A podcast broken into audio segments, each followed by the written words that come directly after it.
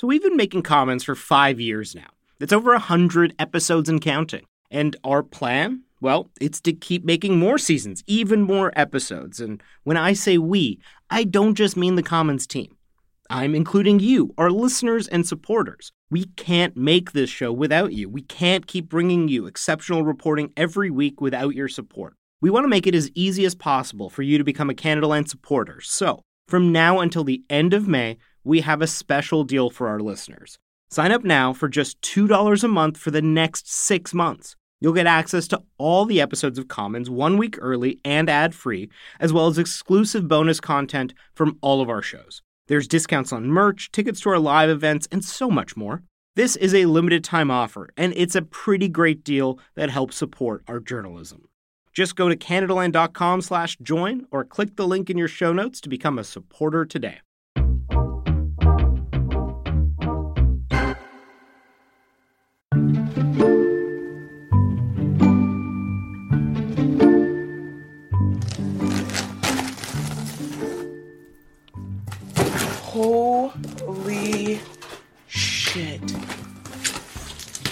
That there is Commons associate producer Noor Azria doing one of her favorite things unboxing.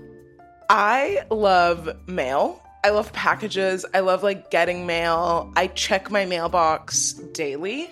Even though I know nothing is coming, but I, I, I like even those like flyers that they send out.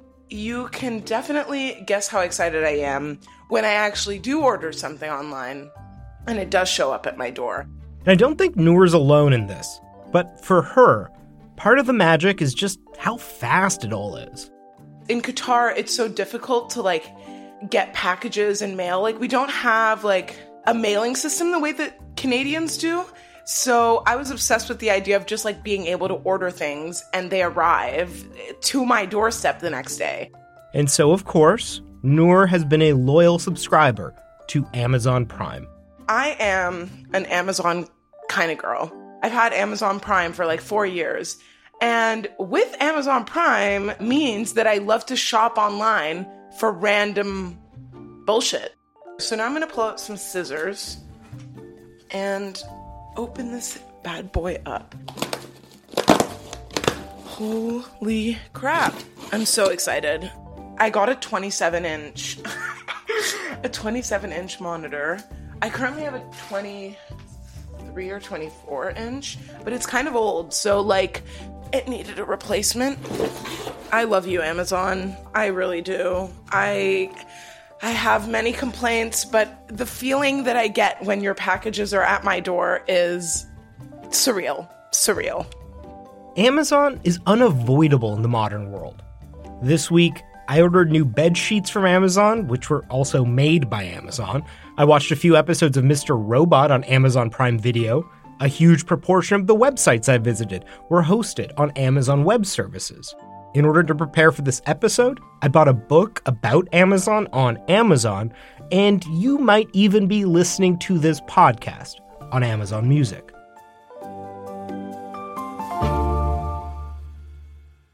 The big tech companies have ushered in a new era of global monopoly, and the most influential, the most powerful of all of them is Amazon. So, on this episode, we're going to focus in on two of Amazon's most important products and what they reveal to us about the nature of the big tech monopolies that surround us. More after the break.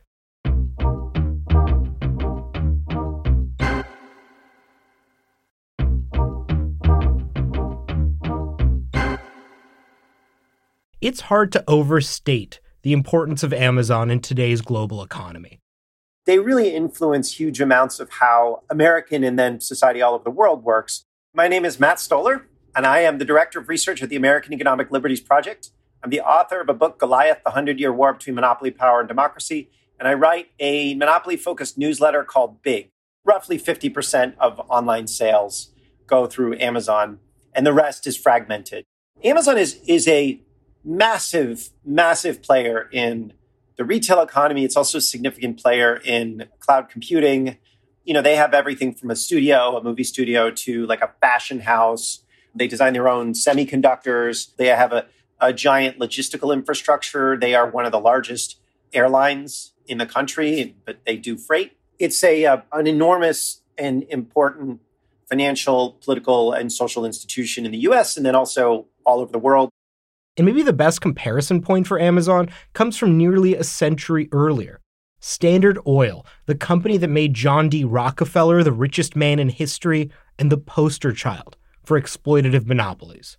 It's much more like Standard Oil than some of the other monopolies. Standard Oil used similar techniques. Predatory pricing was a big one. So Standard Oil would sell kerosene in one market where they had monopoly, they would sell it for a really high price, and then they would sell it in another market where there was competition. They would price below cost, and then they would they would drive their rivals out of business. But they also used a lot of similar techniques to Amazon in the form of surveillance. So one of the things Amazon does is they get to see everyone that's selling through their platform. They they have a perfect view of everything they're selling and the prices they're selling it for. And then they can use that to compete with them if they want to or to bargain with them. And Standard Oil had something similar. They controlled a lot of the railroads. They didn't own them, but they controlled them. And they also controlled pipelines or owned pipelines and uh, refineries. And so they saw what oil drillers were sending to them, or they saw what rival refineries were doing. And they could use that information to bargain against them or to try to acquire them or compete against them or drive their rivals' costs up. A lot of the things that Amazon did or does, Standard Oil did, so, one of the reasons why Amazon, you see this kind of like Standard Oil type of institution emerge is because we stopped enforcing the laws that were put in place after Standard Oil to block the reemergence of a Standard Oil like entity. It's not a surprise that when you stop doing things to prevent the reemergence of a new Rockefeller, you get a new Rockefeller. So, how did Amazon get to the place where it is? Brad Stone has been following the company for a long time now. I'm Brad Stone, a senior executive editor for global technology at Bloomberg News, and I'm also the author of two books about Amazon Amazon Unbound, which came out in 2021. And the first book was The Everything Store Jeff Bezos and the Age of Amazon, which came out way back in 2013 and it was about the early days of Jeff Bezos and Amazon. When he wrote his first book on Amazon, he says that the company was overlooked compared to other big tech firms like Google, Facebook, Apple, and Microsoft. People thought it was a retailer, a remnant of the first dot com boom, an unprofitable company. And because I had a pretty good perch, I saw that they were doing interesting things, that there were aspects of the business like cloud computing and certainly the Kindle that were disruptive. Bezos was an interesting figure and that maybe the rest of the world didn't quite get that yet. But after he published The Everything Store, Amazon became an even bigger deal. It was a story of dramatic change and organizational change. A company that had gone from a $200 billion market cap, or even less when I wrote the first book in 2013, to at one point during the pandemic, close to a $2 trillion market cap. So that was extraordinary. Part of this enormous growth has to do with Amazon's very particular corporate culture. Amazon's culture is fiercely idiosyncratic. First of all, the foundational process at Amazon is writing these six page documents where they're prepared methodically over the course of weeks. And every meeting begins with a kind of meditational reading of the document that will be discussed and then everybody goes around and and sort of the the boss speaks last and they they weigh in debate the proposal that's laid out in this document and it's used for everything from new products to promotions even the smallest decisions are organized around this document it started because that is the way Jeff Bezos likes to process information himself he's a reader and he believes that complex ideas can be efficiently discussed using these documents. And so, you know, that's the main thing, but he's also created these 15 leadership principles that are memorized and discussed within Amazon. They're like these sacrosanct ideas handed down from afar, almost like religious principles, the commandments of Amazon. And there are lots of ways that decision making at Amazon is codified by these principles that Bezos himself helped to develop. But Amazon's critics say that much of their success is also rooted in anti competitive practices. Here's Matt Stoller again. He says that Amazon has a long, well documented history of predatory pricing, a practice that in the US used to be illegal.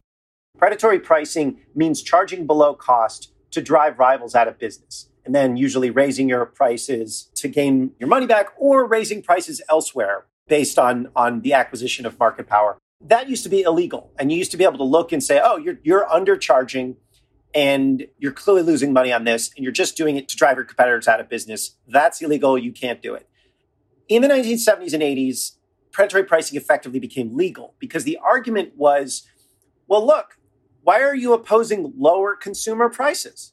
You know, predatory pricing, sure, maybe they're trying to do it for market power, maybe they're not, but it's lower prices for consumers. So what do we care? Now, roll that forward and you get firms like Walmart, which say everyday low prices as their main uh, slogan. Or you have companies like Google, which doesn't charge anything for their search engine, or Facebook. A lot of the things that Amazon was doing, like they were driving competitors out of business explicitly by charging below cost. Maybe the best example of this strategy was diapers.com, an online retailer that sold, well, diapers and other baby supplies. Amazon just reduced prices and said, We're going to kill you and we're going to spend $200 million a month to keep prices below yours. They had an algorithm tracking diapers.com's prices.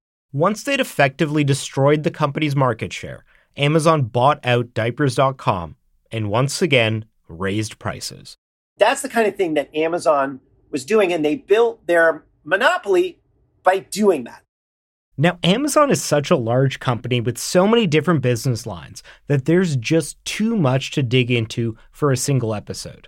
We could talk to you about Amazon Prime, Amazon Studios, Fulfillment by Amazon, Amazon Pay, Amazon Music, Amazon Air, The Echo, The Kindle, Twitch, Audible, Whole Foods. But there's two Amazon products in particular that are the most instructive. First is Amazon Marketplace. Early on, Amazon was basically just a store. It bought things wholesale, you know, primarily books in the beginning, and then it stored them and then it sold them as at retail. And that wasn't a great business. It was it was hard to compete with uh, the big box stores. They lost a lot of money on shipping. And in the middle of the dot com bust, they conceived of the Amazon marketplace where you could bring sellers, almost like eBay at the time, and have them set up their stores on Amazon and compete with Amazon itself. And as he kind of outlined this new business, Bezos came up with the idea of the flywheel, which is essentially along the lines of, you know, you bring more sellers onto the platform, you know, you create more selection, um, you have sellers competing against each other, you drive down prices, that brings more customers to the site hunting for deals, and the more customers you have, essentially the more the more sellers will come to try to sell to them. And that's, you know, simplistically kind of the flywheel. And, you know, the idea is that you're, you know, you're cementing the loyalties of both customers and and other sellers and making Amazon the centers of their online world. And it's it's been incredibly effective. But in recent years, Amazon has been accused by sellers on Marketplace of abusing the platform to give itself a leg up. For years, there's been speculation that Amazon uses the data on its platform to give itself an advantage. I'm Dana Mattioli, and I'm the Wall Street Journal's Amazon reporter. Sellers have complained, you know, incessantly that their items were being ripped off by Amazon's private brand business. And Amazon has always, you know, fiercely denied that they would ever use this third party data to reverse engineer best selling products for their like Amazon Basics brand or Amazon Essentials, their, their range of private brands. They even testified to Congress in 2019 that they never used this, this data. It always struck me as interesting how defensive they were over the data and the use of it and and also how they characterized their private brands business. So you know, I just started poking around. I, didn't know what I would find. But after speaking to dozens of people on the private brand side, I was given data that confirmed that they regularly were using the data from third party sellers, really confidential data to create big hits for Amazon's private brands. Amazon pointed out that they have an internal policy to not use that kind of data and even trains its employees to not use it what our reporting found was it was very easy for people who wanted to use the data to get an edge to go ahead and get it. And there weren't sufficient firewalls in place to stop them from doing so. So they could kind of skirt any rules that were in place or any warnings not to use it to get access to that data to give them a better chance of producing products that there was a real market for. Take the case of Fortem. They're a Brooklyn based company with a few employees.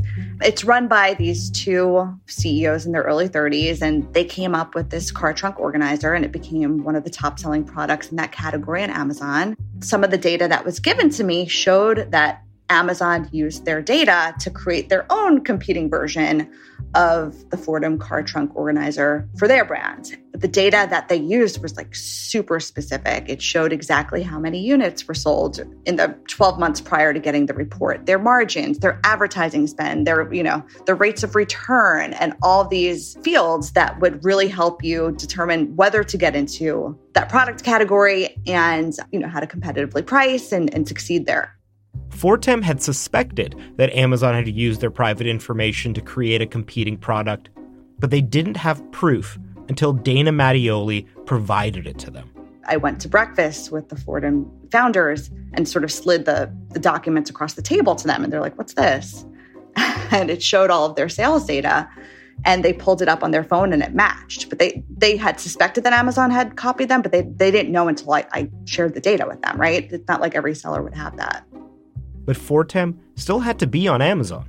It's this weird push and pull because when you speak to the sellers like Fortem, they sort of say that they couldn't possibly be successful without being on Amazon, right? Because 60% of online searches in the US start on Amazon.com and it commands almost 40% of every product sold in the US, at least online, is Amazon. So you can't afford not to be there, right? But then you run the risk, especially if you have a best selling product, that you could get ripped off because you know, they say that Amazon's got all of this data, right? And they could be like all seeing. They were also nervous about being in the story because they said, you know, what if Amazon retaliates against us for being involved? What if they cut their price significantly and we get no sales, right? So there's there's that too. So they're they're angry, but then there's a fear of retaliation. Alongside Amazon Marketplace, the other really core pillar of Amazon's business is something that most people don't really associate with Amazon. It's called Amazon Web Services, or AWS for short. And it is one of the central pieces of infrastructure for our entire digital economy. AWS's origins go back to the aughts. Amazon was hamstrung by a scarcity of computer resources inside its own walls. Basically, computer programmers, developers at Amazon couldn't get the technology to start their experiments and to run their experiments and make changes to the website. And the cloud or Amazon Web Services was conceived of as a way like these developers don't need to get put another computer in their office. They should be able to access the technology over the internet. And that was cloud computing. And Bezos thought it was so promising. I mean, he basically said to his board, if we need it, then other people probably do. And he got them to invest in this thing. Tim Bray knows Amazon Web Services from the inside.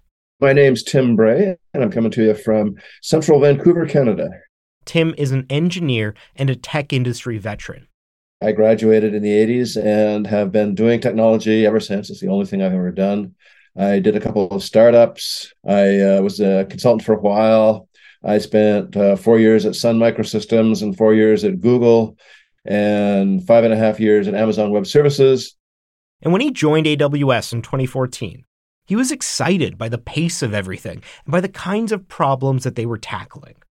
It was a big adrenaline rush. In many most of my other jobs, I was, you know, frantically working on evangelizing and developing and presenting a product and getting people to look at it. And there at AWS, our, a lot of our service logs were showing growth of 1% a week every week. And it was clear that public cloud was was in a pretty big sweet spot right then. And you know everything you built people said yeah we'll try that. We'll use that. And know pounding on our doors saying well you know this is great. And we're using it but we need you also to add features b c d e and f. And you know in terms of being engaged with your customers and you know really making a difference in a lot of people's lives it was it was pretty compelling place to work Tim was a vice president and distinguished engineer at Amazon Web Services, and he loved it there. It was a totally great job. Amazon unconsciously builds a culture of what the right way to do things is, and I bought into it. I, I thought that you know it was it was a well constructed culture. I liked it. I liked the people I, I, worked with. The asshole density was substantially lower than almost anywhere else I've ever worked. I was a happy camper working there. It was, you know, as long as the stock price kept going up, the uh, compensation was really satisfying too. And Tim says that the secret to Amazon's success is Amazon Web Services. And that's because AWS is extremely, extremely profitable. And all of that money allows the rest of Amazon to run at a loss and to drive out competitors in those industries. I used to do this on Twitter threads, but now I do it in my blog. Every quarter, I do a breakdown of the Amazon numbers. For a while there, AWS was running at like 60, 80% of all the Amazon profit. These days, it's running at more than 100%. I'm talking about the, the margin, the, the profit coming off of AWS is higher than the total profit from, from Amazon if you're somebody trying to compete in the online sales market, you're competing against somebody who doesn't have to make a profit. That's not how markets are supposed to work. In other words, AWS's profitability is what allows Amazon to engage in predatory pricing across its other businesses.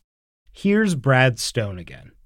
That's always been the, the charge against Amazon that its core business of, of retail, of, of e commerce, is kind of characteristically unprofitable but that it uses other mechanisms to kind of prop the whole company up and you look at you know the balance sheet and amazon's a secretive company and sometimes they don't always tell you the whole story but it's it's clearly true that that aws is is highly profitable you know that retail probably would have had about a 10 billion dollar operating loss in in 2022 Tim thinks that Amazon Web Services should be split off from the rest of the company both for the sake of antitrust, but also for AWS itself. If I am a in the business of I don't know tires or life insurance or vacations or you know, any random business, and I use AWS cloud computing, I am shuffling money to my competitor because Amazon wants to compete with everybody on everything. So I would think that by splitting those two, you would actually increase the attractiveness of AWS to a lot of businesses. There are businesses who will not do business with AWS because they don't want to subsidize Amazon. And you would also dramatically increase, I think, the fairness of the whole online retail market by yanking the subsidy out from under Amazon. We'd have to find out what an actual business that needs to make a profit is like. So, how is it that Tim Bray, who, remember, was a vice president at Amazon Web Services, is willing to be so candid about his views on the company? Well, Tim quit Amazon very publicly back in 2020. COVID came along. There were a lot of concerns expressed about the people in the warehouses, the fulfillment centers. And the company maintained fiercely that they were working really hard and investing huge amounts of money in making those safe places to work. And the workers were saying that, on the other hand, they were terrified and, and uh, you know, being COVID was a big problem for them. There was some talk about unionization and some activists rose from the ranks. And then some people in the on the office side started you know speaking up in solidarity and the company responded by firing all those people. And and well i snapped. I couldn't do it. You know I, at that point i had vp rank distinguished engineer vp and, and if you're a vp you're on the inside. You can't you can't publicly disagree with the company. Um, and so I, I couldn't stay. So so i left. He estimates that the decision probably cost him around a million dollars. And when he quit, Tim decided to blog about it. You know, I write about my life. That's what I do, and I write about my life at home and at work. And frankly, I'm, my work life is much more interesting than my home life, so that, that's what uh, gets the attention. And so I wrote about this. You know, a large majority of my readership are geeks and software developers and technologists of one sort or another. And I thought, hey, they might be interested in this story. So, you know, I wrote a blog describing my feelings and why I had done it. And uh, I thought, oh, this is probably going to get on Y Combinator or something like that. So I, I, better make sure my system's all tuned. And I ended up sitting up till like two in the morning to make sure that the database was all tuned and everything. And um, so then I wake up in the morning and, well, it, it was crazy. Big business headline at home this morning. A Canadian vice president of Amazon has resigned in protest over the company firing whistleblowers who say the company isn't doing enough to protect workers from the virus that blog got over a million reads or some insane number like that. And um, you know all my input channels all my input channels you know the, the blog comments my dms on twitter and everything else and so on and my email it was full of discourse. And so yeah i became briefly famous there in the spring of 2020 the the journalist profession really wanted to tell this story about plucky engineer goes up against Jeff Bezos. And I didn't want that story. That, that, that wasn't the right story. And, and the story I wanted was about, you know, the normal process of capitalism taken to extremes produce extremely ugly results. And that's not acceptable. And Tim is still speaking out about the company and the changes that he thinks need to be made to the wider tech industry. There's a story out earlier this week about how the merchants selling things in the Amazon Marketplace, Amazon's taking a bigger and bigger and bigger chunk of the revenue, you know, for advertising and fulfilled by Amazon and and and a variety of things like that. And those merchants, in most cases, don't really have a choice because to get to their customers, they have to go through Amazon.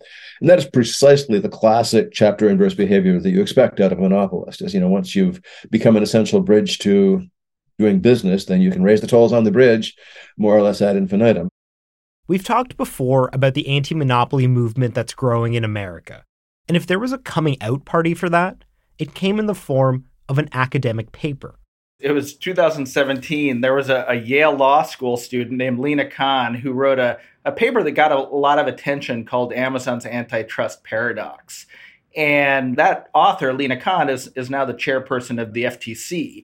The FTC, short for Federal Trade Commission, is the U.S. government agency tasked with civil antitrust enforcement. And her idea was that, you know, conventional antitrust thinking for many decades in the US had all been about looking at companies sort of unfairly raising prices. But, you know, companies like Amazon, they kept prices low, but they blocked competition. And she pointed to its behavior in in the book markets and in e-commerce in general and said, you know, we should look at this. This is anti-competitive. Now, what she was, you know, arguing for and the and the campaign that she's been sort of leading is not just holding these companies accountable, but really rethinking the law and how we evaluate and punish monopolies. And that's you know pushing a mountain uphill and there certainly is not consensus in the US government about it and it's been a very partisan issue Earlier this month, the Wall Street Journal reported that the Federal Trade Commission under Lina Khan is preparing a potential antitrust suit against Amazon. Now, Amazon has consistently denied that they engage in anti competitive behavior. Here's Dana Mattioli, who broke that story about the FTC. So Amazon has repeatedly said that it competes fairly. It serves to benefit both customers and sellers on its platform. They say as a large company, of course, they, they're open to scrutiny that comes with the territory, but they have been defensive about, you know, any claims that anything that they've done is improper.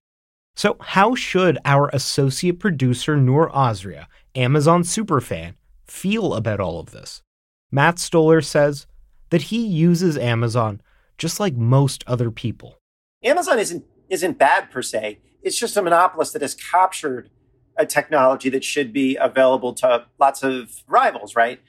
You know, it's important to recognize that what we oppose is the specific business model, not the ability to order things online, but the things like tying these things together in ways that make it so that if you want to sell online using Amazon's infrastructure, you also have to use Amazon's fulfillment business.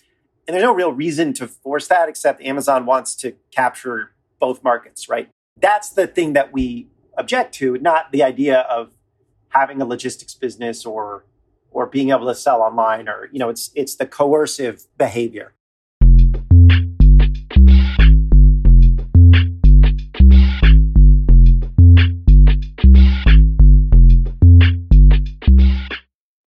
Here in Canada, the Competition Bureau has had an open investigation into Amazon since at least 2020. And last year, the Logic's Martin Patriquin reported that Amazon's public policy director for Canada threatened to shut down Amazon Marketplace in Canada if the federal government passed American style antitrust legislation. Over the last two years, Amazon has begun to change.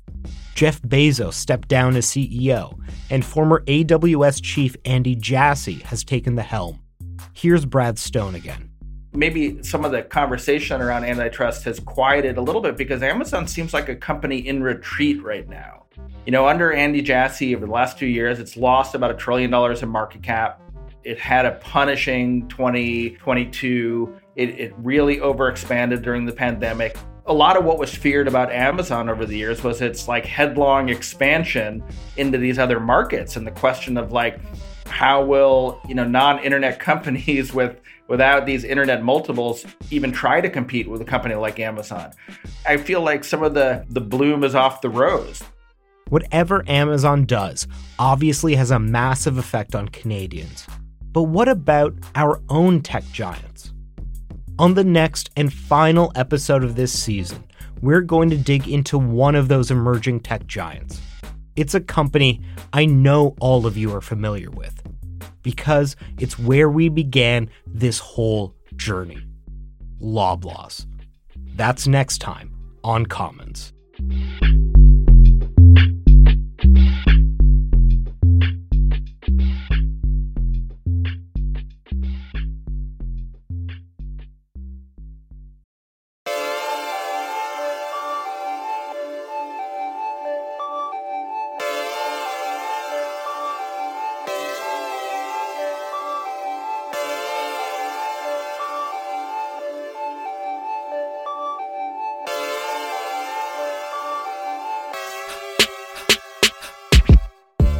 That's your episode of Commons. If you like this episode, please leave us a rating and review in Apple Podcasts. This episode relied on work done by Brad Stone, Matt Stoller, Dana Mattioli at the Wall Street Journal, Martin Patriquin at The Logic, and many, many others. I'd highly recommend checking out Matt Stoller's Monopoly newsletter Big, Brad Stone's two books about Amazon, especially the most recent one, Amazon Unbound, and keep an eye out for Dana Mattioli's upcoming book about Amazon called The Everything War. If you want to get in touch with us, you can tweet us at CommonsPod. You can also email me, arshy at CanadaLand.com. This episode was produced by me and Jordan Cornish, with additional production from Noor Azrieh, our managing editor is Annette Ejiofor, and our music is by Nathan Burley. You can listen to Commons ad free on Amazon Music, included with Prime. If you value this podcast, please support us. We rely on listeners like you paying for journalism. And as a supporter, you'll get premium access to all our shows ad free, including early releases and bonus content and you'll get our exclusive newsletter, discounts on Canadaland merch, invites, and tickets to our live and virtual events. And more than anything, you'll be a part of the solution to Canada's journalism crisis, and you'll be keeping our work free and accessible to everybody. Come join us now. Click the link in your show notes or go to canadaland.com slash join.